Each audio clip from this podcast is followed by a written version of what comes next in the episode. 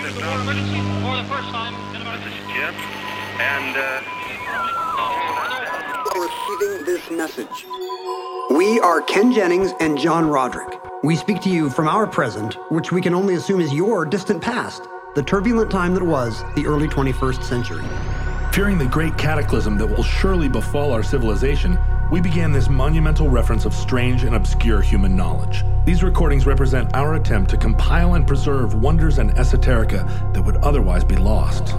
So, whether you're listening from an advanced civilization or have just reinvented the technology to decrypt our transmissions, this is our legacy to you. This is our time capsule. This is the Omnibus.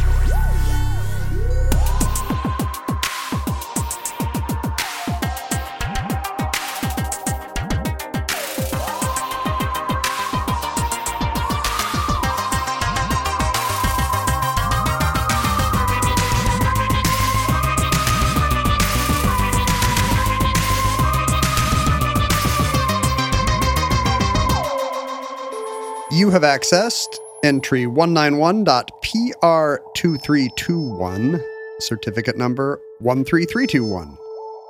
Cask 263.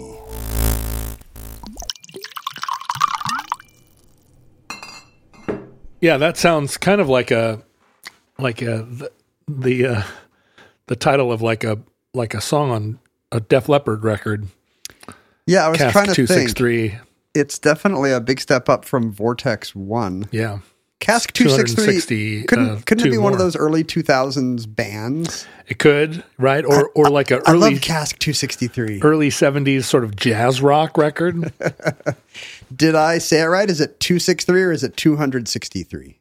I would say Cask two six three. Who, who died and made you Cask librarian? You know what? I there there we're going to get some uh, some responses to this episode because um, although you and I, neither of us are, um, we don't we don't drink alcohol We don't. for various reasons. You have never had alcohol, is that right? Yeah, I'm sure it's I mean, not not in a cake. you know, yeah, I've had uh, alcohol in food. I'm sure Yeah. I've sipped a drink only to discover then that it wasn't virgin and Yeah, sent, sent it trick. back. I, uh, uh, on the other hand, drank all of the alcohol of a lifetime, of a normal human lifetime, And mine. and your lifetime, but I just concentrated it into a into a much shorter period. So I have had all of the of the booze. It's just I've just compressed it into a into a period between the ages of 15 and 26. Thank you for taking my uh thank you for doing my drinking for me. Yeah, you're welcome. Like like the little kid that gets spanked for the for the crown prince or the dauphin. Yeah, exactly. When people say, "Ken, you know, like how how dare you not not uh, not lift your share?" Oh, I was sowing my wild oats. I was just doing it as John actual Roderick. actual oats. You were actually I was having steel cut oatmeal. yeah sowing sowing wild oats. Did you um did you not know that Latter Day Saints actually do have they appoint a person to do all their drinking and partying for them like No. a like a Shabbos goy? No, no, no. Really? No, that is not true. you really had me going. I, you know, every religion's got its own little thing. I thought maybe you had, yeah, you got a couple of like Italians. we have to do our for you. patriotic duty for the for the beer and liquor industries. Um, every drop we don't drink, somebody has to take care of. Well, the beer and liquor industries are, as you know, billion dollar industries both. Big, what do we call them? Big booze. Big booze. But um, but kind of unlike the beer industry, which is which has e- expanded in both breadth and depth. Uh, but it's you know it's it's harder to charge a pretty penny for a beer past a certain point, right? Because it's a beer. It's not like What's the most you can get hipsters to pay for some what's the most hoppy raspberry ish beer? It's got to be some sort of Belgian beer. with, with notes of sumac and uh, and uh, Thai basil? oh, you're you you think you're being ridiculous, but we're going to get But into that. I think I'm being ridiculous, but actually, that's what Wil Wheaton is drinking right now. Yeah, it's something that It yeah has- that smells it like has sumac and Thai basil. sumac. Um, the world's most expensive beer apparently is Miller something. Lite? No, Oh no, Miller High Life, right? It's Miller High Life, but from the '60s. It's it tastes exactly like a skunk. Um, let's see here. Brewdog The End of History, which is a Belgian blonde ale that apparently is served inside of a dead squirrel. I don't know if I'd pay extra for that. um, oh, I'm not kidding. The bottles are uh, inside taxidermied squirrels. It's a biodegradable festival of life. So it looks like a squirrel, but with a with a beer bottle coming out of its. It looks like you forced a beer bottle into a squirrel. It's really do you take off the? Do you, is it a screw top where you take off the head? Or No, no. It's you pop the you pop the. I mean, the squirrel's head You're drink- with you're- eyes and ears and everything. It's all there. are you drinking from the head or the tail? You're drinking from the mouth of the squirrel. I think that's correct. That yeah, seems you don't want to drink out of its butt. no, that's good etiquette. Uh, th- those dead squirrel bottles, these are really terrible. If you like trigger alert, if you are not into if you're not into what this sounds like, you're I- I- really not going to be into what it looks like. I have a kid who will not look at taxidermy, which means you can't go to any natural history museum d- Oh, right. dedicated before 1960. And we we just went to some restaurant on Capitol Hill the other night, and only to find out that the whole thing had a hunting lodge theme, yeah. and we had to see my kid facing the corner. to run out screaming. Well, those are $765 per bottle. As we'll see, the bottle sometimes makes a difference in the price.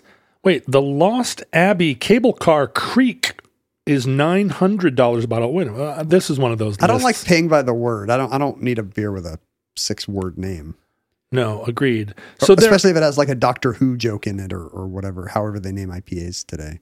there are expensive beers, um, but in the uh, in the range of a, a couple hundred bucks. And even these are comical outliers, like the burger on the menu that has gold leaf. Yeah, yeah, and and actually, Gold Leaf will play into part of our story in a minute here too. Um, there is a, um, I guess the reason that Lost Abbey Cable Car Kriek sells for close to a thousand bucks a bottle is that it's no longer made, Ah, and so there were only a few places. that's the same reason I'll it. pay a thousand dollars for a can of apple slice from 1989. That's no longer made. You Can't get it anywhere.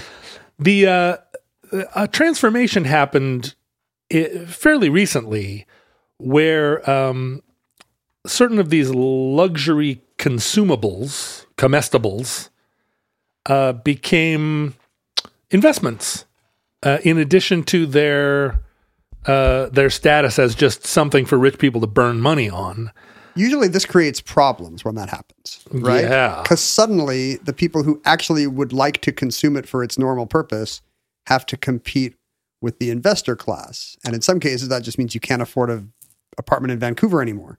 Yeah, well, and and so there are consume there are the people that want to that want to use the thing, right? And then there's a there are There's, There's the the- speculators. there's the investor class, but then there are also there's also the collector class, which wants to own it, but isn't really buying it to for as a speculator or to get rich, and they aren't necessarily buying it to use it. They just want to have it. This happened in antique maps. It used to be you'd actually have to be some kind of scholar or weirdo or both to be interested in bidding on old maps whenever they would appear. I feel like I'm both. And now, oh, absolutely, and- I'm, and I'm I have- 100% both. I have a collection of old maps. Do you have old maps? I have some old maps. Yeah. Um, I enjoy them more than I collect them. But now you're competing with literal multimillionaires who decided, you know, at some point people were like, this looks great over the couch. And then suddenly there was a mass, a mass audience to contend with. And then people were like, these are undervalued. This is the next big thing. And then the money poured in Yeah. and you can't actually get one because you love it because you're competing with people who are like, this, this, uh, 17th century Portuguese map might double in value next year. Right. All those Viennese, uh, Viennese like rare booksellers started tearing apart their old atlases and uh, for the color plate maps. people would actually steal them from libraries because you know there'd be super valuable maps in these kind of un unguarded books. So you just cough and then drag an exacto knife along a book. Oh, Terrible. And librarians wouldn't know for years what, Right. what had gone missing. because nobody wanted to look at that old book. Yeah, how often do people look at the average book in a library? Oh, that's awful. Uh, so anyway, we're going to get a lot of response uh, to this show because I know there are a lot of futurelings who are in the consuming class of spirits and beers and cigars um, because and they'll drag themselves out of a pool of their own vomit their, for their depraved lifestyle to send off an angry missive. Well, it's a it, it, it's a style actually of bar now, the rare whiskey bar, Yeah. and you see them in Seattle. You see them everywhere you go. Where the whole point of the bar is that they have five hundred rare rare whiskeys, uh, five hundred bourbons, and you can go and some of them, you know, the ones up literally on the top shelf are. Um, Hundreds of dollars for a for a shot of, of this whiskey, and it's a kind of it's a it's a way of people it's a way people use to express connoisseurship because And they're you want to be seen doing it, right? You could also you could also buy that at auction, drink it at home with a jazz record playing, right. but you want to be seen as a person of status and taste. I mean, it's the it's the thing about being a connoisseur, right? It's a it's a social uh, experience for a lot of people. I mean, I'm sure there are people who have extremely expensive tastes who really sit at home and out of a brandy snifter uh, identify all the all the uh, overtones of shoe leather or whatever in their thing. But to hold at bay the actual kind of hollowness and meaninglessness of, of any of this kind of pursuit, you have to have other people to distract you. And and uh, so there is there there are so many people in this uh, in this world. Let's just let's just start there. There's so many people in the world, Ken. Over six billion, More than you think. and and a surprising number of them, even though it's a very tiny fraction of the people in the world, a surprising a surprisingly large number of them are are filthy rich. Yeah. And so, yeah, you have an image of like a some the son of a Russian oligarch or a Chinese billionaire, a callow Chinese billionaire who can uh, the, uh, who, they can drink a ten thousand dollar bottle of wine or and and it is a showy um, and kind of vulgar expression of wealth because it's such a you know such a fleeting experience. You drink a glass of wine and and um, then it's then it's gone forever. Now, How how long did it last? Right? I mean, you're you're probably not doing it for the buzz. I often think about also the quality multiplier. Like, if that bottle of wine costs 200 times what a pretty nice bottle of wine costs, is it 200 times better? Right. Or is it 1.5 times better? You know, uh, I have a hard time. I actually, I have a hard time with luxury goods for that reason. Yeah. I'll be like, do I really want the seat on the plane that costs three times as much, but is actually just only slightly better because both seats are going to Dallas? Yeah. In that case, you seem to have decided you do want that better seat, or at least I have a lot more upgrade miles right now than I used to. you you sure like to send me photographs of yourself sitting in those big wide seats. But yeah, the um, do you ever have a problem with that? You're like, why? Why does this thing cost eighty times? And I, I guess that's part of the appeal for people. It, it, it's better because it costs eighty times as much. Well, you and I talk about this a lot, right? Because I will make some uh, mocking reference to your Mickey Mouse watch, and you'll get a little bit of a stern look on your face, and you'll go, "It's actually a nice watch." It's not that nice a because it's a Seiko, right? It's a Seiko Or- from yeah. the from the eighties. They don't make anymore. Right. Um, I absolutely think that. I mean, I sometimes look at pictures of a beautiful Rolex watch, an old one, and I love everything about it. I love the connection to the 1960s and 70s. I love the idea of a handmade Swiss machine. They're beautiful. They convey a kind of thing. I mean, a new, you know, a new Rolex can, yeah, conveys a, a different kind of thing, but yeah, taste and, and uh, old school elegance. But there is no part of me that needs to tell the time. A, full stop. I do not need to know the time almost under any condition, except on Wednesdays when we record the show and you're like, Uh, I'm already at your house. yeah, where are you? And I'm like, oh, oh, is it that time already? I forgot my laptop. But like uh, the, you know, the cheapest Rolex you could find is probably seven thousand dollars, which is more than I've ever paid for anything. So I can't. I uh, you know I keep I keep hoping that I'm going to inherit someone's Rolex, but I've looked at all the men and women in my family, and although there are a couple of cousins that own Rolexes, I'm not in the line of succession to receive them. Right, like every cousin Like, would have to die. Thirteen people would have to Yeah, some the- King Ralph style lightning strike, exactly. and, and you get a Rolex. all of a sudden, you know, I get a lady's Rolex, and I would I would wear the shit out of it. But Um, so yeah, I mean, I love, I love some notions of it. Um, that that in particular, the the watch thing. But I'll, ne- I'll almost never. I don't know how rich I would have to be to to believe that a ten thousand dollar watch was.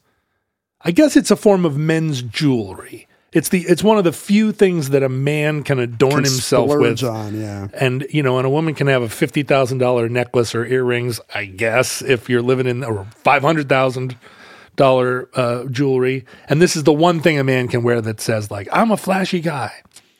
But I don't. Uh, that's not me, right? I'll never. I would buy. I Have would, you ever put anything in a hotel safe? No, Yeah. no. What? I, I look at them. They're fun to play with. You can set the combination. Beep, boop, beep, beep, beep, beep. Um, yeah, maybe I should put my phone in there and then and then you just you'd have to watch yeah. TBS. well, yeah, yeah, watch Sex in the City, which is what you do in hotel rooms. But the the um like cognacs and um, and wine, I mean these things have for many many years been part of the luxury uh, asset world.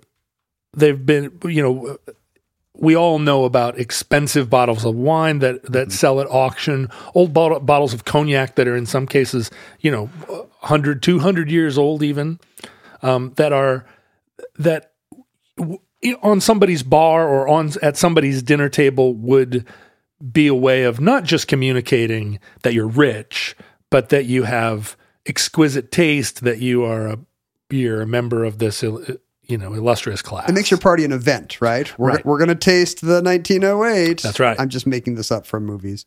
Or you could have, a, or you could like lure a friend downstairs and then brick them into the wall behind your wine cellar. Demontiano. That's that's that's another thing you could try. That's a when, wonderful when thing. you're sending out your invitations. You'll have a pit and a pendulum and an Amontillado. You can't do it more than once. Like I feel like the cops would figure out pretty quick. These people keep disappearing uh, after they check out this guy's wine cellar. I bel you know that wine cellar, if I recall correctly, is pretty big. I mean, big enough that you could wall off a whole section of it just to just to like murder a dude. What if you walk into somebody's wine cellar and there key- there's all these little cutouts on the wall, like little phone booth style things sticking out? Uh, Hey, go in here. It's right in there. ladies, that's a red flag. It seems a little bit Game of Thronesy. yeah, Yeah. yeah. Um, But that's where you're going to end up being when the White Walkers come. just put them all adjacent to each other so that all the little, the you know people buried alive, the skeletons buried alive, are kind of all on the same wall. Right. So you know the room will start to shrink slowly, but uh, you know not noticeably Yeah. I mean, it's not to like the a, eyes of the Venetian police force. it's not a John Wayne Gacy situation where you end up not being able to walk on the floor. No, Uh, it it we're going to get a lot of letters, I think, because this is a um, because this is a realm where people have i- i- in any connoisseur situation. Part of the appeal is there's a lot of information. There's a lot to digest expertise. both literally and, and figuratively. Yeah, expertise. There's a lot of um, there. There's a whole. It's it's things you can write magazine articles about. It's a it's a world where the barrier to entry is actually pretty low because you can go to Trader Joe's and buy a bottle of five buck Chuck. Or you can get a twenty dollar bottle of wine, or you can get a forty dollar bottle of wine. And if you're if you are interested in it but can't uh, can't afford a four thousand dollar bottle of wine, you can still take an interest in wine. Uh, you can take an interest. There's something for every wallet and budget. That's right. And if you want to have, uh, if you want to be in the nice watch game, you don't have to get a Patek Philippe. You can. There are lots of entry level nice watches, right? Um, and so booze and and specifically whiskey has become a big, big place uh, in the in the luxury comestible market, but also in the investment market and the and the collector market. Um, and it's happened as actually surprisingly recently. Um, Really? yeah. Like whi- whiskey is Because you think of it as a very old school thing, somebody enjoying a very expensive bottle of wine, it, d- but but well- not but not for investment purposes. Well, They- so wine again being a slightly different thing, like a wine cellar, a, a well-appointed cellar full of great vintages, um, has been a sign of of uh, wealth and class for a long time. Um, and you usually, you know, and, and every, I, I don't want to, I don't want to, like. um embarrass myself by trying to describe the wine market because boy, that feels like a that feels like 10 episodes of Omnibus. And, and we'd actually have to do some research, which we just but you know, my uncle, uh, my uncle Cal had a um, a vineyard in Oregon, Huh. um, and he had a, a a vintage of wine called Knudsen Erath, and um, and so all through my childhood, my uncle's winery and their their wine Knudsen Erath was something that was on the dinner table in our family everywhere. And we would go down to Oregon to the winery and and uh, he would have tastings and he and he had in his home a, a giant cellar that had wines from around the world. And he had spent a lot of time in France learning the trade. His uh, he then got into champagne and his um, his brand of champagne was Argyle from Oregon, which became a very successful sparkling wine. It's not from the Champagne region of It's Oregon. not it's not a champagne, but it, it's from it's from uh, yeah, it's from whatever the hills there in Dundee. yeah. Uh, and Argyle you can still buy. But now my cousins have gone and taken back the old vineyard and Was it was it abandoned and overgrown? no, no, no. What what happened was they stopped making Knudsen Erath and they started selling the grapes. So they'd ah, owned it the whole time, but they've been selling the grapes to other, and so they've taken it all back. They took the house back from from Erath himself just recently, and they've started Knudsen Vineyards, which is their new brand. I didn't know you had such a Scandinavian wing of your family. Knudsens. And the Knut, and so if you're listening and can find Knudsen wine, by all means, uh, those are that's those are my first cousins. I don't I don't drink, so I don't benefit from it, and obviously they're my first cousins, so they don't no- give me any money. And you have no idea if it's good or not. uh, I don't, although it's although I know it's good. it's I mean, they- well regarded. yeah, and these are these are old um, these are old grapes now. They, I mean, Uncle Cal started that. Is that good if they're old the grapes? 60s? I I, I, usually call those raisins. No, they cut them down and put plant new ones, but I mean, it's an it's a well established vineyard, I guess. So I grew up around wine, and I remember going into my uncle's uh, wine cellar and marveling at the old dusty bottles and these kind of exotic looking French, you know, Chateau, the, the Mouton Rothschild, and all this stuff where where it it it, it evoked all the the kind of feelings of like old Europe and unknowable uh, distinctions in taste and color and all the people sitting at the table swishing their wine around in the glasses. Almost aristocracy. Yeah, it just felt like uh, it felt like to me as a kid. Oh, this is what adulthood looks like. This is what sophisticated people do. You know, one day I'll graduate into this. When I was a kid, I thought A1 was very fancy because the label kind of looked like a wine label. Yeah, exactly. Put a little A1 steak sauce on there. No, you don't actually put Some Heinz 57. Uh, we were at dinner the other night with some friends who knew the sommelier at this place, and so he was bringing over wine, and we were just kind of politely nodding or whatever. And he brought over one that had kind of a the like the label kind of looked like an like not like an NFT, but it looked kind like kind of like fun Etsy art. Yeah. it was like it had been like kind of potato stamp art, and I was like, wait, is this the thing now? Does do wine labels not look like like A1 sauce? And he was like, hmm, no, I think they kind of do. Like this one's cool, but so this is the new thing I'm going to get into is actually wine labels that like look cool. I went to I was at a grocery store the other day and I saw a wine a, a whole collection of wine for sale there that had Snoop Dogg's face on it. and it was not cheap wine. It was, you know, more than 20 bucks a bottle. And it was like Snoop Dogg wine. I went to this extremely cursed grocery store that we love near our house, and they had breakfast there with like Lil Yachty's face on it. Did you know? Huh. Did you know you can now get Lil Yachty's Reese's Puffs? No. Like it's actually Lil Yachty's apostrophe s Reese's Puffs, as if as if he has been part of the um, the creative process. Right. It's of, like of, a, of producing a these Reese's Puffs. signature. Yeah, puffs. I don't know what he. I don't think he's changed the puffs in any way. Um, well, maybe he has. I don't want to claim that he hasn't. I mean, I'm embarrassed to say I don't know who Lil Yachty is. I've done a lot of things in my career, but this is the one I'm most proud of. I'm actually finally looking this up. Mm-hmm.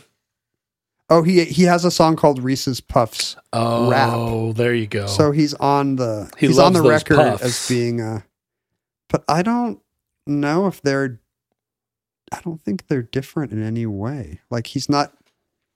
It's more like just seeing Mary Lou Retton on a Wheaties box. Like none of the none of the stories report that he's changed up the recipe. But it didn't say. Mary Lou Retton's, Retton's Wheaties, but then she No. didn't do a, a Wheaties routine at the Olympics.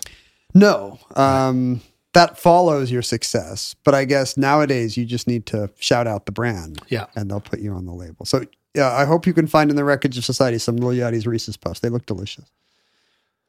Uh, the the crazy hipster label we'll see also plays into our story in a second. The the um the origins of Scottish whiskey uh go back to the what the 15th century. Really, Um what we call Scotch. Scotch is a type of whiskey, and it has to come from Scotland. it comes from Scotland, and um, and we think of the the most Scottish whiskies, or or at least over fifty percent of them, come from the north of Scotland, from an area on the coast there called Speyside, and that's where Speyside. yeah, S P E Y S I D E. Now I'm going to be saying a lot of Scottish names, Gaelic names. I'm not going to be pronouncing them correctly. Heads Um, up, heads up, everyone. Uh, as a Welsh person, I feel like This is an act of patriotism for that's you right. to say it that's wrong. right. And I would, and if, if if if I were saying Welsh names, I would also be mispronouncing them. But um, it was uh, you know, like every kind of spirit, th- they're easily moonshined. You know, people were making uh, whiskey in the north of Scotland because it was a it was a place that they were growing a lot of The legal reach was limited. yeah, there. and they were growing a lot of grains there. It was it was uh, reputedly the water uh, in that part of Scotland has a very low mineral content, dissolved mineral content, so that I'm always skeptical when people say something special just because of the water. Yeah. It just seems like they can't actually explain why their bagels are are not as, or you know, why your bagels are not as good. So they just appeal to water. so you don't believe that the artesian water of The artisans? of, of, of the Olympia beer made it a special beer. An artesian would have to come out of the woods and explain this to me for me to believe this. I have not seen the artesians. Uh, what what happened was up in Scotland there was a lot of um, there was a lot of bootlegging and there and you know uh, liquor has always been a thing that was taxed by by governments you know uh, through the centuries and so They got a captive audience. yeah, it was a it was a thing where there were you know there were stills popping up right and left, and the and the crown was coming and cracking down, um, and this kind of all culminated in uh, in 1823.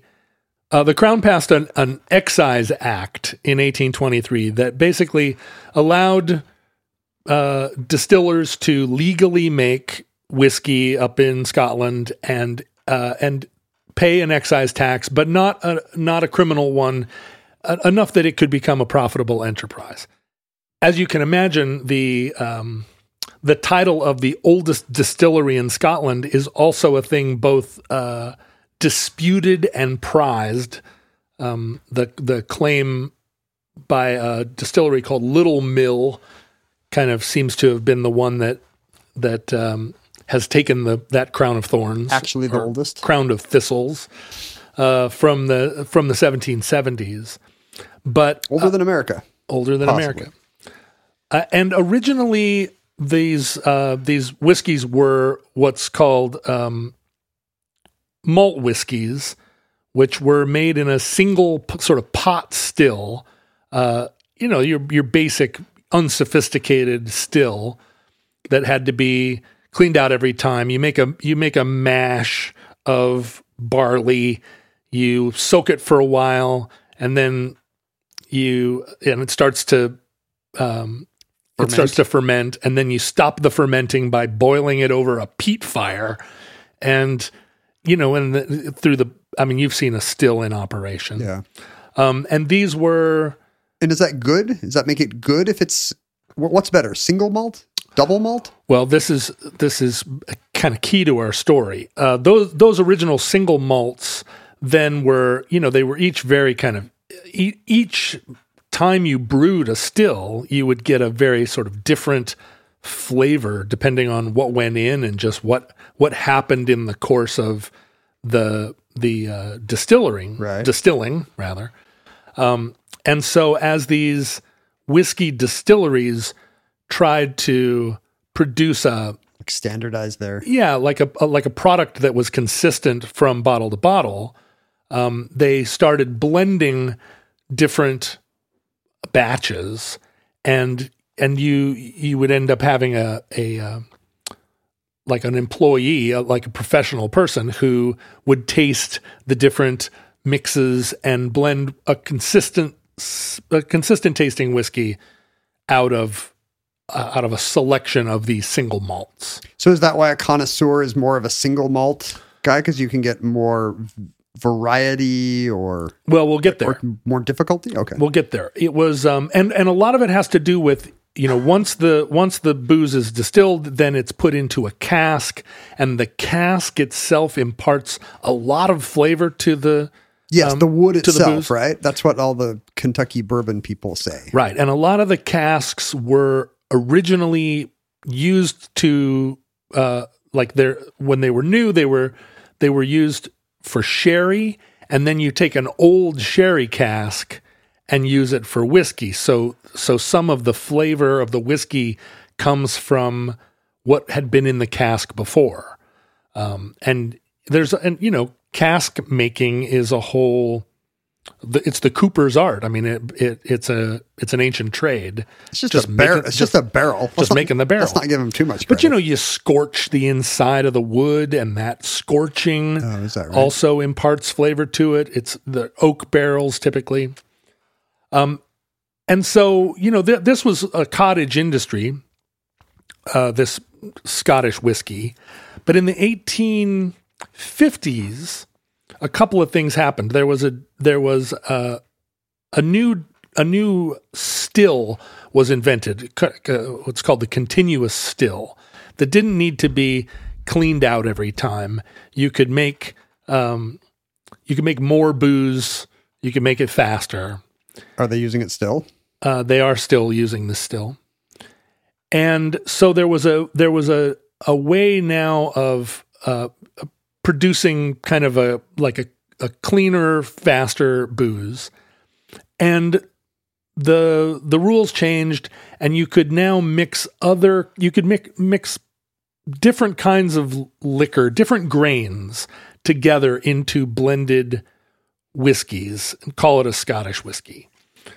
And so you got these these it became it, it became much more popular and fashionable in the English culture of the 1850s to have a blended whiskey. It was a more it was a higher proof, it was a more reliable tasting product.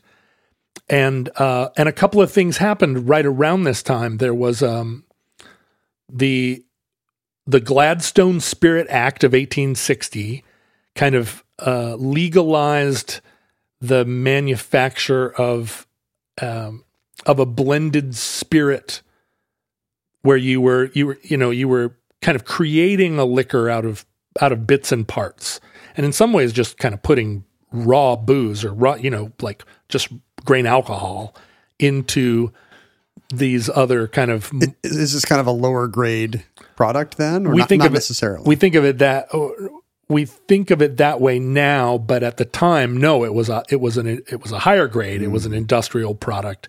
Scotland was very fashionable in the Victorian era because Queen Victoria had such a Scottish fascination and connections and and, uh, And that- Balmoral and that guy she was into. that guy, that one dude. So Scotland was like all the rage. Everybody was wearing tartans, and um, and coincidentally, there was a at the time the fancy liquor, if you were a fancy lad, was brandy, but there was a, a like a a devastating agricultural plague over in Europe that yeah, this would have been imported brandy, probably. Yeah, this is largely French cognac. Or, ruined all the brandy. Yeah. And so there was this homegrown alternative, which was blended Scotch whiskey. And that continued um, that continued to be the mainstream whiskey from Scotland for then all of the 19th and really most of the 20th century. Interesting. So it's in our lifetimes that yeah, the so fashion changed. all like just before I was born, um, the distillers at Glenfiddich, one of the the main sort of Speyside uh, Scotch makers, Which all have Glen in the name for some reason. a lot of them do because they're all they come down from the glens. The Glen, they're, they're growing wheat in the Glen. They're The- malting wheat in the Glen. That's what's happening. That's yeah. not where I would grow wheat, but okay. Where would you grow wheat? Mm, in a wheat field. On the fen. Yeah, I'd be in the glens and the fens, Yeah. up, up in the tors or the coombs. Ken, you're a busy guy, I've got so many irons in the fire right now, John. uh, and it's uh, it's tough to nail you down. But you're always you always look good. You always look slick. You know, you never show up here with leaves in your hair or sticks in your beard. Um, you're always you're Do you want me to tell you my secret? you're clean. You're well appointed. Well, your secret is that you're that you're married to an incredible woman who makes sure that you don't leave the house looking like a pile of laundry. And that I'm not a Robinson Crusoe style castaway. That's That's, that true. really helps to, That's to true. keep the sticks and leaves out of my beard. Although you do talk to a beach ball, I've noticed. Sometimes. Um, one thing that has really helped me Yeah. is Mack Weldon and its daily wear system. Mack Weldon has helped me too a lot, but the daily wear system is new. Can you explain it? Eh, it's just a it's a selection of smart design clothes that they've made in performance fabrics that they've built to work together. So you buy some Mack Weldon items and you can pair anything for a great look any day of the week. So Mack Weldon has always positioned itself as a uh, as a line of men's basics, and this really comports with uh, the idea we have about men that they often don't know exactly how to dress. And do not want to put any effort into it. Yeah, and so this is a system. The daily wear system actually helps you. It, it it's all figured out in advance. Yes. And I like that we can keep saying daily wear system as if it's some kind of new cult or belief system. Yeah, the daily wear system You know, I, I, or the DWS. I, nothing has changed my life more than the daily wear system. The fabrics are really great. The tailoring's nice. I love everything of theirs I've ever worn. Yep. Yep. They've got uh they've got cool fabrics like silver knit. Um they uh, they all are very like uh they they're e- they're highly packable like they're they're performance fabrics. So they're not bulky, but they do the job of a bulky fabric. Kind of like me. you do the job. That's what I've always said about you. Yeah. You do the job of a bulky fabric. I do. So get some, buy some time. Add some time back to your week with the simplicity of the Mack Weldon daily wear system. How do we order, John? For 20% off, that's 20% off. That's $20 out of every 100 off. Visit mackweldon.com slash omnibus and enter promo code, wait for it, omnibus. That's mackweldon.com slash omnibus, promo code omnibus for 20% off your first order. Radically efficient wardrobing. Well, Glenn Glenfiddich, they, they had the foresight to, in 1963, someone at Glen, Glenfiddich said, oh, but because here's what was happening. They were, throughout this whole period, they were making single malt scotches. They were, they were, uh, they continued to use this pot distilled whiskey as a com- as a component of these blended whiskeys. So they were making single malt scotches, barreling them, and then letting the barrels sit in a warehouse. And then it's an ingredient. And it's an ingredient. And it's an ingredient that has a lot of flavor, but it's an unpredictable kind of art form. And so this the these uh, these distilleries were full of, in some cases, you know, decades old single malt scotches that were being uh, that were often sold to other distilleries. You know, it was a it was a it was just like like having a a, a kind of molasses or something. Sure. Um, and it was Glenfiddich in 1963 that first reintroduced the idea of a single malt scotch that we're actually going to bottle. a- in a bottle. And even that was it, it's still called a single malt if you are um, bottling a, a, a blend of single malt whiskeys from the same distillery. Oh, really? So it's not A, a necessarily blended whiskey is going to have different Yeah. different distilleries mixed in. blended whiskey is going to have booze from from different places, different kinds. It's going to have uh, different grains used. But if you take two two barrels of single malt from different years, even uh, you can combine them, and it's still considered a single malt whiskey. Asterisk. Um, Ken, there's also a term for if you combine two barrels uh, into a single malt. Um, those are Of the same distillery. of the same distillery. Those are called double wood uh, because it's two different barrels, and you can have you can have triple wood. Triple wood, Ken. I have never had triple wood. No. maybe if I tasted one of these. Maybe if you tasted one of these, So so that means it's just it's coming from three different casks. three different casks. Uh, but in the in the early 1980s, this was still a very uh, like a very small and and a small world of of connoisseurs, and it wasn't it wasn't like a like a a super big money thing. It was just you know, there's always going to be some weirdos that are into some weird exclusive thing. But in 19 i- i- in 1986, uh, at the Macallan distillery in in Scotland, and Macallan was a well-known supplier of of barrels of single malt, but they weren't themselves. The Macallan was not a uh, prized or well-known brand. It was, you know, it was one of of uh, dozens of people make or dozens of small family-run companies that were making this kind of stuff, barrels of whiskey that then they sold on uh, to to other it's a distillers. manufacturer. They're not. It's not any particular prestige in their brand.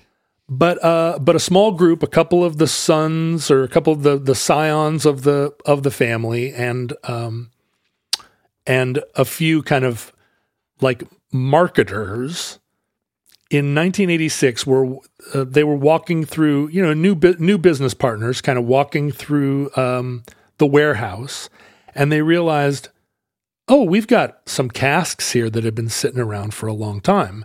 And a guy uh, by the name of Willie Phillips was working with the the Shiach family. And he and his and his pals kind of said what would happen if we just just took this booze that's in this cask and just put it in bottles. You know, single malt was was enough of a thing that this would have been a. It, it wasn't like a like a lightning strike, but it was kind of a. Um, Yeah, it wouldn't be the first thing you'd think to do with an old barrel. yeah, it was. It was a way of it. it a little bit of a little bit. It was just kind of a like a, a marketing, like a like taking the temperature of the mid '80s and realizing, oh, you know what? I bet you we could sell this To yuppies. to yuppies. Thinking outside the cask. And they they found some 25 year old barrels. Is oh, so? Is that a good age? Like, d- is the older the better when it comes to single malt? No, and it's not true of any of these. Uh, right. Eventually, stuff will turn into something not so great. sometimes it's a it's a it's an organic process right so sometimes an old bottle of wine you open it and it's terrible it's gone Got vinegary. Or yeah it's gone south and then it's sometimes it's it's great uh, and then the same is true with casks of whiskey and it was during this walk around that they discovered some barrels uh, or i'm sorry they discovered a barrel a single barrel. of um, of booze that was 60 years old. And when I say booze, it's because whatever. I don't care about this stuff. So they, if I found a sixty-year-old barrel of booze, I would just immediately brick up Willie Phillips into the wall. That's right. and then I would just keep it all for myself. And he'd be Is in this- there. is this revealing too much about me? The Macallan. Montresor, let me out. Uh, and so they were like, "C- c- "Can this still be good?" It's like doubtful. And they they popped it open and they they tasted it, and to their surprise and delight, it was still drinkable. Um, They still, they weren't like, "Holy cow, this is great." They were just like, "We could sell this." Yeah, it was delicious. Uh, but I don't think anybody felt like it was the greatest whiskey not they'd a ever game tasted. changer. But it was good. It was it was still very good, and it was I do this in my fridge all the time. Yeah. I'm like, well, who bought the sour cream and when? Let's You- see. You saw me. You saw me do it a couple hours ago when I smelled the, the, half and half? The half and half. I was like, no, I don't think this one's still good. Yeah, I feel like I have a Willie Phillips experience like this every day. I'm a real, I'm a real connoisseur. Well, what they decided they were going to do is bottle this, uh, this six at the time sixty year old single malt whiskey that was in cask number two sixty three, and out of the cask they managed to get forty bottles of this uh, of this malt, and uh, they thought it was hilarious. They thought it was great. One of the people involved knew the pop artist Peter Blake, who famously. I thought the- you were going to mention some Scottish laird, but no, no Peter Blake. Ple- Peter Blake, who famously did the Sergeant Pepper album cover, Yeah, and they said this is a, this is a good idea. Why don't we have Peter Blake design the label for twelve of these bottles? And so Peter Blake designed a like a cool hipster whiskey label. not twelve designs for for one each. He- No. he- but, but twelve of them had the special Peter Blake. had the Peter Blake design, and what he did was he he took uh, some pop culture references from 1926, which is when the cask was originally bottled, uh, including And the Uh, last time pop culture was good. yeah, Valentino is on his label, um, Benito Mussolini Yeah, exactly. uh, on there. All these icons. Weirdly, the golfer Bobby Jones sure. appears on the label. Yeah, golfers were big celebrities, and he's isn't he Scottish? Am I wrong? He's about that? Scottish? Yeah, so there you go. and so This uh, would be a very funny version of Sergeant Pepper's Lonely Hearts Club Band if one of the Beatles were told, and you need to pick your favorite celebs from the mid twenties, and he's like, um, or if it had only been Big- golfers. Big Bill Tilden and uh, Robert Benchley, I guess. Well, so Blake does 12 bottles and they uh they sell them as a, you know, as kind of like a cool groovy new concept. And they're For how much? well, it's funny because the story uh this the the um the mists of time have kind of confused the question of the first time these bottles were sold. Um so the the They just sat on the gift shop for a while. yeah, like the the guy that was really spearheading this was a guy by the name of Hugh Mitcalf, and Hugh was the one that was like, you know, this is like a this is a dynamite like marketing scheme. Macallan is still selling almost all of their stuff to the to the marketplace, To Glengarry and Glen Ross. and they make these. That's right, Glen Grant. Um, they make these bottles with Peter Blake on them, and no one involved in the story can quite recall exactly what happened to them at first. They were all sort of sold, but they weren't. You know, they they there wasn't It wasn't like a splashy auction or anything. no, and there wasn't really even a market for single malt whiskeys in this way in 1986. It'd be funny if they just turned up in stores like a winning lottery ticket and some guy just happened to buy one. It kind of was like that, although there were only 12 bottles.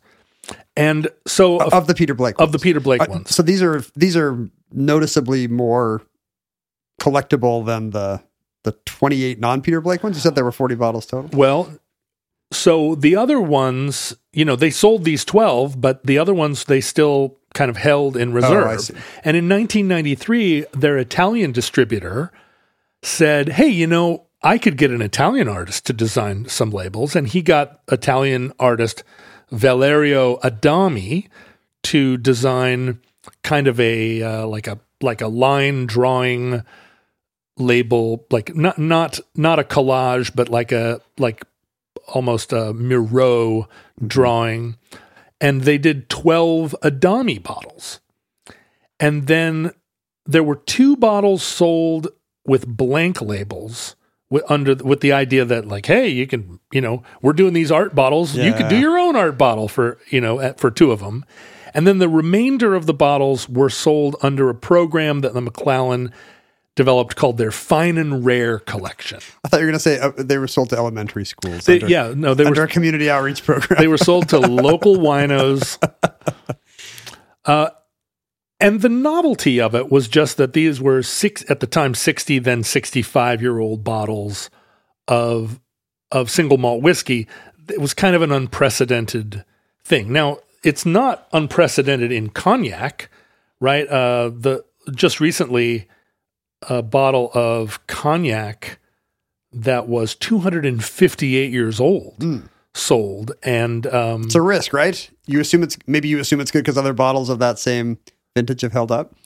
Yeah, and it's it's uh, at this this bottle of cognac just just last year sold for one hundred and forty four thousand dollars, um, and it's uh, That's more than I would have spent. yeah right. It's um, but it's kind of a uh, you know it's a famous. I mean, this is seventeen sixty two. This cognac, like How does it? Even, I always wonder how these have gone undrunk, unless they're from like pirate shipwrecks or something. right.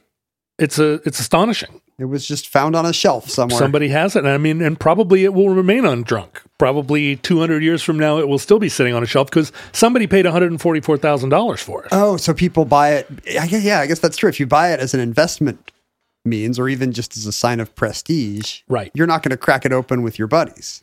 Well, in 1991, and one of the reasons that Valerio Adami was invited to to uh, to dress up those 12 bottles was in 1991, a bottle with the Peter Blake label sold for 6,375 pounds. Uh, Suddenly, there's a secondary market. yeah, in a Glasgow um, like whiskey auction.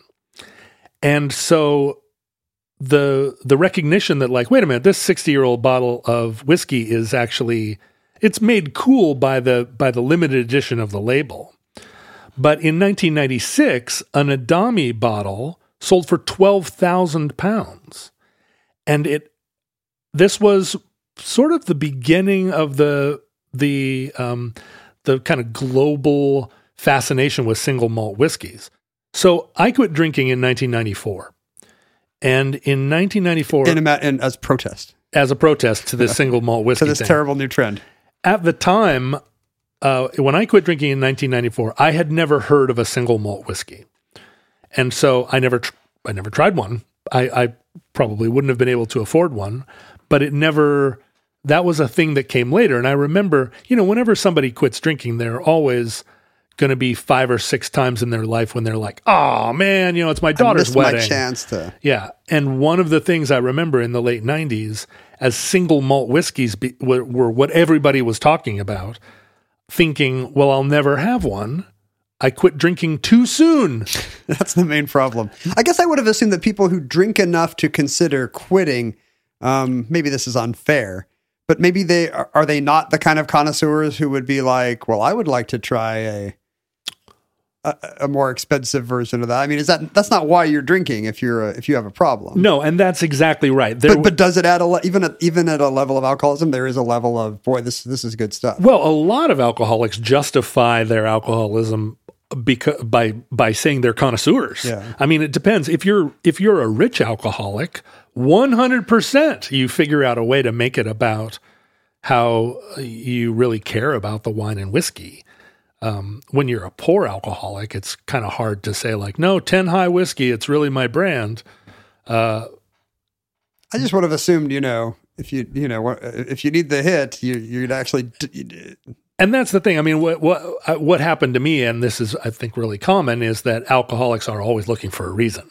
And so, if it's like, oh, what I never did was try the fancy, it's just your brain. It would be a terrible reason to fall off the wagon. Yeah. Because of Just to try some dumb some, thing. Some marketing guy and an Italian pop artist. But the by the late '90s, I mean, the late '90s was the first time that I became aware, uh, as a pop culture consumer, that this was something now that was magazine articles were being written about single malt whiskeys.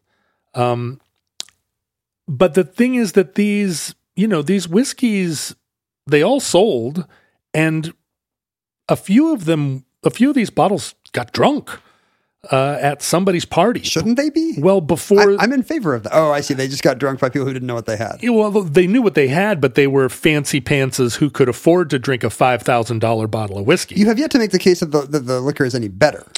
uh, well, Do, it- do critics agree that it's uh, some special cask? what's strange is that very few people have ever consumed it. um, the guys, that, the guys that were there. I mean, you know, it was submitted. So Alan and Peter, Si- uh, Alan and Peter Shiach, who were the the the scions of the of the Macallan family. Uh, Frank Newlands, Willie Phillips, Hugh Metcalf were all there that day when they discovered these this barrel and said like, "Hey, what would happen?" They submitted it to the Macallan's nosing panel, Mm-hmm. who decided, "Yes, this is a sellable thing." But after that, the only people that have ever had it are the very, very few unknown rich weirdos who actually drank these bottles before they were worth what they ultimately came to be worth. And nowadays, there's no douchey son of an oligarch crashing into a railing in his uh, Well, in his Bugatti, and there there are those, but the value of the bottles has become so much greater as a uh, like a collectible a thing to sit on the shelf Yes. and be evidence of your superiority than even to be so like gross, so vulgar as to drink it. One uh, critic who had tasted it described it thusly. He said it was not the best uh, scotch he'd ever had. He they, they should not put that on the label. he named some scotch from 1997 that he said was way better, but he said it had uh, notes of prunes and dates, yeah, so it's like Dr Pepper. some clover, ginger, and cinnamon. And I was like, this smells like a potpourri candle to me so far. Yeah, but he said it- candle. it, the- it, the also had subtle uh, elements of orange marmalade or marmalade, why not? uh, peat smoke, oak tannins, linseed oil, leather. I, I mean, uh, at, this, point, I'm he's just naming stuff. I'm stunned that his palate is so sophisticated. Ripe pears, sweet caramel. This is definitely a case where the more things you name, the better your palate looks. So you're incentivized. to- yeah. to, he also tasted apple, honey, and vanilla. So it's all there. I mean, what other flavors are there? What that sounds pretty good. Some of those are things I would eat. I'm not going to go have some leather and linseed oil for lunch, but apples and vanilla, okay. He didn't say soy sauce or wasabi, but almost every other flavor is in that list. Um, but because of the limited number, the four, the forty bottles, and because of the connection to the kind of Peter Blake and the hip art, uh, and because because there was this precedence of a bottle selling in 1996 for twelve thousand pounds when the next bottles came on the market, Oh, right. They still got a reserve. it wasn't for it wasn't for a couple of decades. And apparently in 2011 the the, the earthquake in Japan, apparently there was a, a a pair, one Blake and one Adami in someone's collection that fell off a shelf and broke. Oh, So that was the last anybody heard about these bottles until 2018. I would go look it up if it, you know. I mean, I guess it's soaking into the carpet. Well, and it's one of those things where if you're a collector, I'm sure you submit a claim to your insurance company, but it's pretty hard to value given that only a handful of these bottles have ever sold. This is an aside, but I heard recently that. Uh, do you have any memory of when Wheel of Fortune used to give out prizes? You'd solve the puzzle, and you'd have to pick out furniture items from a from a carousel of, uh, of Yeah. decor Yeah, yeah, yeah. until your money was gone. Yeah. So the uh, often people would end up buying the lowest cost item because they'd, you know, Chuck or Pat would make you keep buying until you. Did not have enough money, and then you would get a service merchandise gift certificate. And so people ended up with the lowest cost item in the showcase, which was often the ceramic Dalmatian. And after the Northridge quake, you know that LA quake in the when was that late nineties? When was the Northridge quake? Yeah. Uh, yeah, 19. yeah. Suddenly, Wheel of Fortune started getting calls from past contestants whose ceramic Dalmatian had not survived the quake, Uh-oh. and they were, you know, they were they got dozens of calls. Hey, I need to get a new Dalmatian, and I can't find who. And of course, nobody had made them in years and years and years, Right. and uh, and all the Dalmatians are now gone. Although I did once see one in a closet uh, of, Really? of the Jeopardy of the Wheel of Fortune soundstage. Do you feel like they're worth a lot of money now?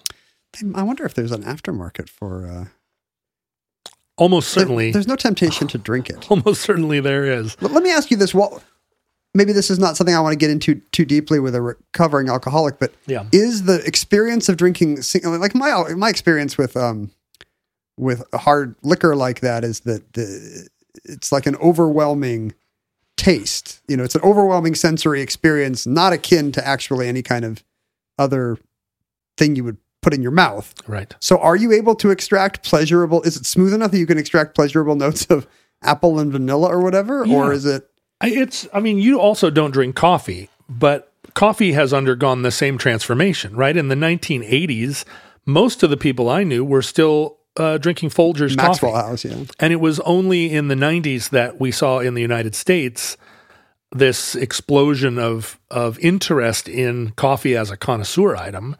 And, you know, I, But even though it's fire water in your mouth, it has tri- i mean there's a lot of difference in different boozes uh, there's a there's a lot of difference in the buzz that you get from gin or bourbon or wine you know your whole experience the whole experience of the journey of drinking uh, your the the the experience of drinking four glasses of wine and four shots of whiskey are like universes apart there's also the cultural difference, right? Where, um, particularly now, single malt whiskey has a real kind of masculinity absolutely to it. Um, you know, it's a it's a punchline that you know Nick Offerman's character is gonna love that stuff because that's what a man drinks. Is there anything about the quality of the drink itself that lends itself to that? Well, it's hard to drink. I mean, if you gave a sip of whiskey to a child, the child would would glare at you with hateful eyes. I am the child in this story. to me, this is at odds with the uh, with the nosing guy saying, uh, "Oh, delightful, uh, Right. uh, notes of maple or whatever." and the same is true with with uh, with coffee or wasabi. I mean, all of these Yeah. things are adult tastes. I don't think there's anyone in the world the first time they have wasabi who thinks this Give me more. is spectacular. I can't wait to put this on all of my raw fish. Right? I mean, if you went to my daughter and said, you know, there's one thing that makes raw fish better, and that is this tiny ground up root that will bl- That shoots daggers up your nose. yeah, that makes your nose uncontrollably run. Um, so this is it's part of the experience, I think, of as you as you've lived life longer and more fully, you're really trying to torture your body. right. Uh, I've done all the normal stuff to my body, and I'm still alive. It's the yeah, human the human death urge means stronger hot sauce, please. yeah. I'd like to do yoga in a hundred and ten degree room. I'd like to go to a spa where they hit me with reeds. Like it's not. um, nobody's massaging me hard enough. all of these things are part of the but but I do believe absolutely just like the the people who work in parfumeries who can detect tiny uh little amounts Yeah, of flavor I mean real. I mean even uh Napoleon dynamite can taste when there's bleach in the milk like it's a it's it's absolutely an aspect and whether or not that connoisseurship at what point as you say is it worth 200 times more at what point also does does being able to divine these micro differences is it really anything more than a sport of the senses Illusion. um, or or even if it's actual what its value is Right. is it's just very it's very personal to the end consumer. So, fast forward to recent days, a bottle comes on, or I'm sorry, a pair of bottles, one of each, the Blake and the Adami, and and clearly they're collected by by wealthy people who kind of have a have large collections. Uh, they, a pair of them come for sale in 2018 at uh, Sotheby's. Uh, with an you know an estimate of two hundred thousand dollars or something for the two bottles, given you know how the Past market has sales. exploded. In nineteen in the mid eighties, uh, there were something like thirty single malts available in the world. Now, Now there are hundreds and hundreds of them, too many to count. New ones come on the market every year. Um, so so they're running out of locks and glens there are to no name them after. No more Glens. They have to They're making up fake locks Yeah. at this point. Uh, these bottles end up selling for 1.2 million pounds. Two bottles of this whiskey. The following year, a single bottle of it, uh, and I think it's a Blake bottle, sells for um, 1.9 million dollars. Yeah, once it becomes an investment item, the money comes in. At one point, the artist Michael Dillon paints one bottle along the way somewhere, and that sells at auction for $1.2 million. Um, the prices have become depressed slightly. Um, a, a bottle sold just this year in 2021, but it only fetched $1.4 million. Oh, time to jump in. So this is this is when you want to get on it. We're giving investment tips on the show now. But this has become now a global um, luxury marketplace. The single malt Scotch whiskey, and and a lot of this is being driven by uh, consumers in Asia, and there are a lot of Japanese whiskeys that obviously aren't Scotch, but they are part of this. You know, I mean, you make it Suntory times. Um, But is there some extra extra cachet of coolness that comes with their um their decades old Scottish heritage for for this new Chinese money? Um, well, yeah, because the because cask 263 is kind of the the originator, it's the rhyme animal and it's also the the um you know, it's there's only 40 bottles or there were only 40 bottles. It's unclear how many there are now. Does the and the there, there's none that are unsold, right? Um Macallan's not holding on to any. Macallan doesn't have any. No, they all they all were gradually. I mean, they they sold some of them as part of this fine and rare collection. I mean, obviously, I think they wish they'd kept Yeah. a couple Just like sitting around. I wish I'd I wish I'd bought Bitcoin ten years ago too, but But it's astonishing how much this has become. I mean, whiskey represents just the tourist money of people coming to Scotland to go on the whiskey trail Uh-huh. is like 70 million pounds a year in industry. wow. The See, they uh, don't they don't need the they don't need England. no, they don't. They could be an independent Let's country. go Don't back- tell them that. Go though. back to the U, go back to the EU and uh, live on the whiskey money. uh, whiskey exports are a four billion dollar i- industry for Scotland, um, and now like I think the most expensive Japanese whiskey is um, a whiskey by uh, Karuzawa. Karuizawa, I guess is how it's pronounced. Uh, that's a three hundred and twelve thousand dollar bottle of whiskey called the Dragon.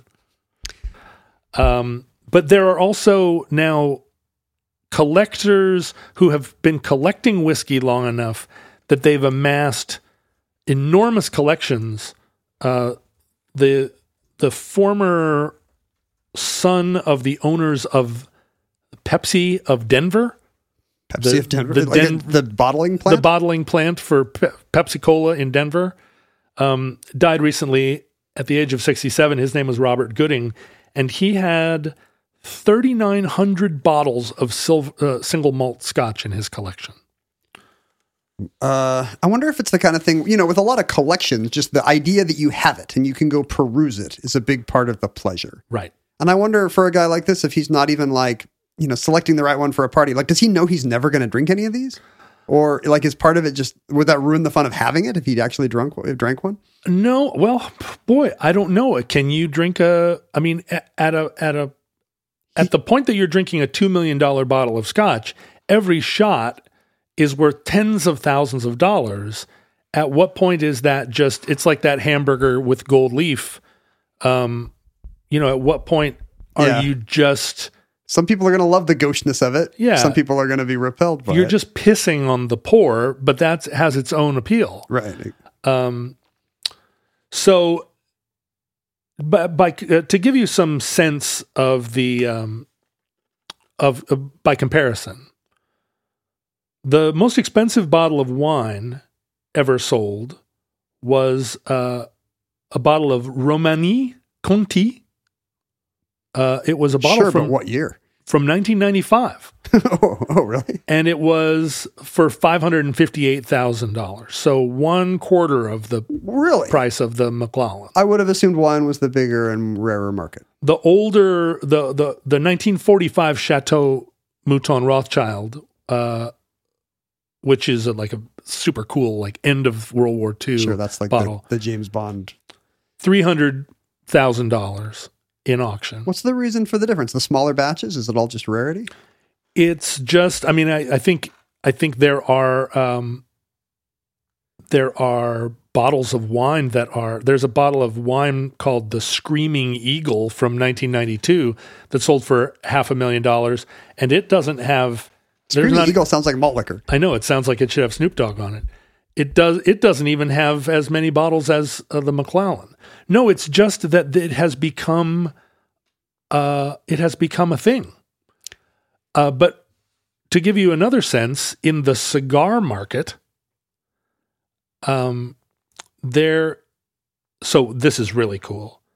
In 2012, some archaeologists found 800 Mayan cigars that were over 600 years old, buried in like copper, buried in uh, in pots The, under the ground. the Mayans wrapped The Mayans, tobacco leaves into cigars, not too different from our modern ones. if you look at these cigars, they are cigars. Wow. There's absolutely they're not they look exactly like a cigar that you would buy in a box. And because they'd been buried in these ceramic pots underground, they were still good. And the cigars and I don't know who these uh, I don't know who these archaeologists were that found these cigars, but they were sold to a, a collector named Gary Liotta or Liotta um, for five hundred thousand dollars. These these eight hundred cigars, and Total. it seems like he probably got a good deal. that does seem like a good deal. At some point, there's they're not making any more Mayan cigars. At some point, he's just going to be selling those for tens of thousands each. Yeah, but there is a cigar called the Gurkha Royal Courtesan cigar, which is um, which each cigar is dipped in Remy Martin Black Pearl Louis XIII. Uh, they dip the they dip the cigar in the cognac, and it sells the the cognac itself sells for one hundred and sixty five thousand dollars a bottle. So This is like the having the little, the you know the little bit of caviar and the little bit of foie gras on your gold leaf burger. Exactly. Then the tobacco is grown in the Himalayas. When they were growing the tobacco, they only water the tobacco with Fiji water. Fiji, Fiji water. that's the best water. Is that what the artisans well, told them? Apparently, that's what they were using in the Himalayas. They wrap the cigar in gold leaf. The band is embellished with five carats of diamonds.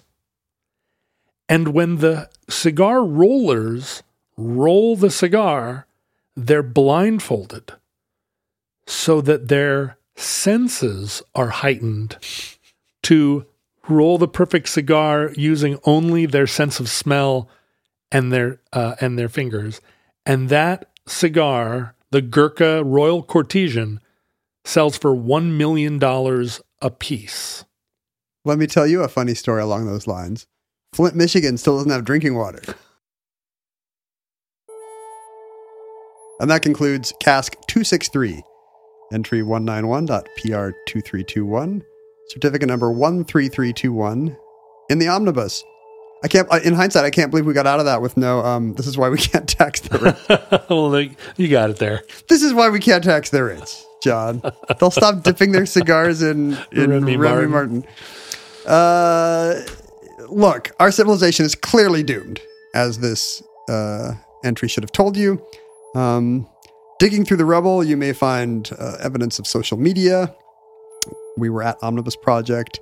I'm at Ken Jennings. My co-host here is at John Roderick. Check out his archive and or Patreon.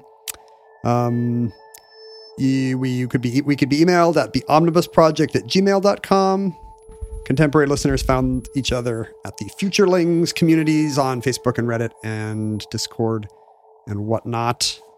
Um, do you think people are going to send us, start sending us single malt scotch after they hear this? Well, just be aware that we don't drink, so it would only be uh, a collector thing. But I'm totally into collecting some weird thing. I would start fires with it if somebody sent me super valuable. Boom. Oh, we got um, we got a package here from. You can send us physical artifacts. It doesn't have to be um, cigars that have been through a civet's butt or whatever. Um, to You know, I've had that. The I've coffee? had, I've had, I've had the coffee through a civet's butt. I, I got a. Uh, so Jonathan Coulton bought me a fifteen dollar cup of coffee one time back when you could still get civet butt coffee for fifteen bucks. those were the days. And let me tell you, it was incredible. Oh, really? You could taste every. Well, could taste every penny. It, it wasn't the taste; it was the buzz. It was such a radical buzz. I was flying, very into it. This is from uh, Chris Martin, presumably not of of Coldplay fame. Um, he sent. He said, Johnny. Apparently, he uh, he gave you a heads up that he was going to send you a pair of pants, and he did. Whoa! Hello. Did you not hear that Chris was going to send you a pair of pants? Well, I, you know, I don't know. I don't know how long ago Chris Oh, would have it, sent it it. was a message on your Patreon. Oh, I do remember these. These are U.S. Navy official uniform pants because I ah. have a U.S. Navy officer's tunic, and these are the pants that go with it. That's great. I hope that they fit. In all fairness, he, he wanted to make sure I didn't get left out, so he included a season brochure for his theater company, Stockton Civic Theater. Lucky you. It is looking like a great season. So let me just run down what Stockton Civic Theater has for us in the year ahead. Uh, we're too late for um, something rotten. The um, the Renaissance, the Re- Shakespeare uh, musical with the Karey Kirkpatrick score. Um, by the time this airs, you can still catch the end of A Christmas Story at Stockton Civic Theater. Don't shoot your eye out. Then in the spring, game show The Comedy You Play. Hmm. I don't know what I think about my field being bastardized by musical theater, but okay.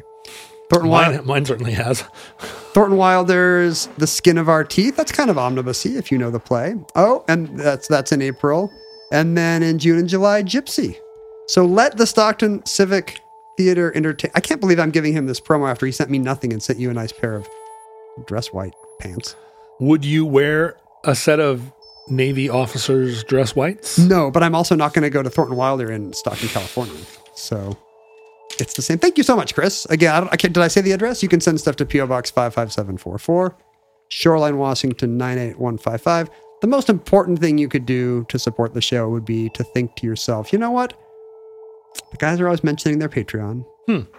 Uh, all I would have to do is just go to patreon.com slash omnibus project and I could enjoy some of the perks that come with my membership. Yeah, It's as good as smoking a cigar dipped in cognac. better. It's better. It's it's better than drinking coffee that's been through a civet rectum. Yeah, I guess. It's yeah. it's better than just some lasting. some random single malt scotch that happens to have a, a pop art label. It's better than any of those things, and uh, it comes in all. It's it's a product for all budgets. Yeah, if you have one million dollars to spend on a single cigar, give Ken five hundred thousand and give me five hundred thousand, and we'll give you two great shows a week plus an additional show every month. If you had the means, is there some insanely expensive item you would buy, like a just the equivalent of a cigar dipped in brandy? Would it be? Would you buy Amazing Spider-Man number one? Or, No, I mean, I, I obviously there are guitars that hmm. cost a lot of money, and some of them I would love to play, but I wouldn't want to own one. What a responsibility to own! I mean, some of that stuff It would just make you nervous. Yeah, it, it- it feels like uh, it would be nice if there were enough 59 Les Pauls that it wasn't a thing that no one could, no one that wasn't super rich could even touch. Um, like Mike McCready has one, but he got one when you could buy them for $100,000 instead of $750,000. uh, but no, what, what would, I mean, what would you, I mean, maybe if I had a bag of diamonds That's that I could want. that I could wear around my neck, but I think that diamonds are fake rare. You want tanzanite. Yes, That's the diamond of tomorrow. I do. I want tanzanite. it's not too late. I don't know what what would is anything you would want? I don't know. Maybe art, but it's the same thing. You just get Art. worried if you have something too nice. Yeah, Like, hey, that's an actual Matisse sketch, but like, should it really be on your in your suburban house? yeah. I mean, maybe Shouldn't it be where everybody can see it? I don't know. Uh, there there there's a painting that used to hang. Well, I'll tell that story another time. There, there is one painting. What a cliffhanger. Oh, it'll come up. Better keep listening. Maybe you listened out of order, uh, distant future, and you already know what painting John is talking about. I don't. Futurelings from our vantage point in your distant past. We have no idea how long our civilization survived.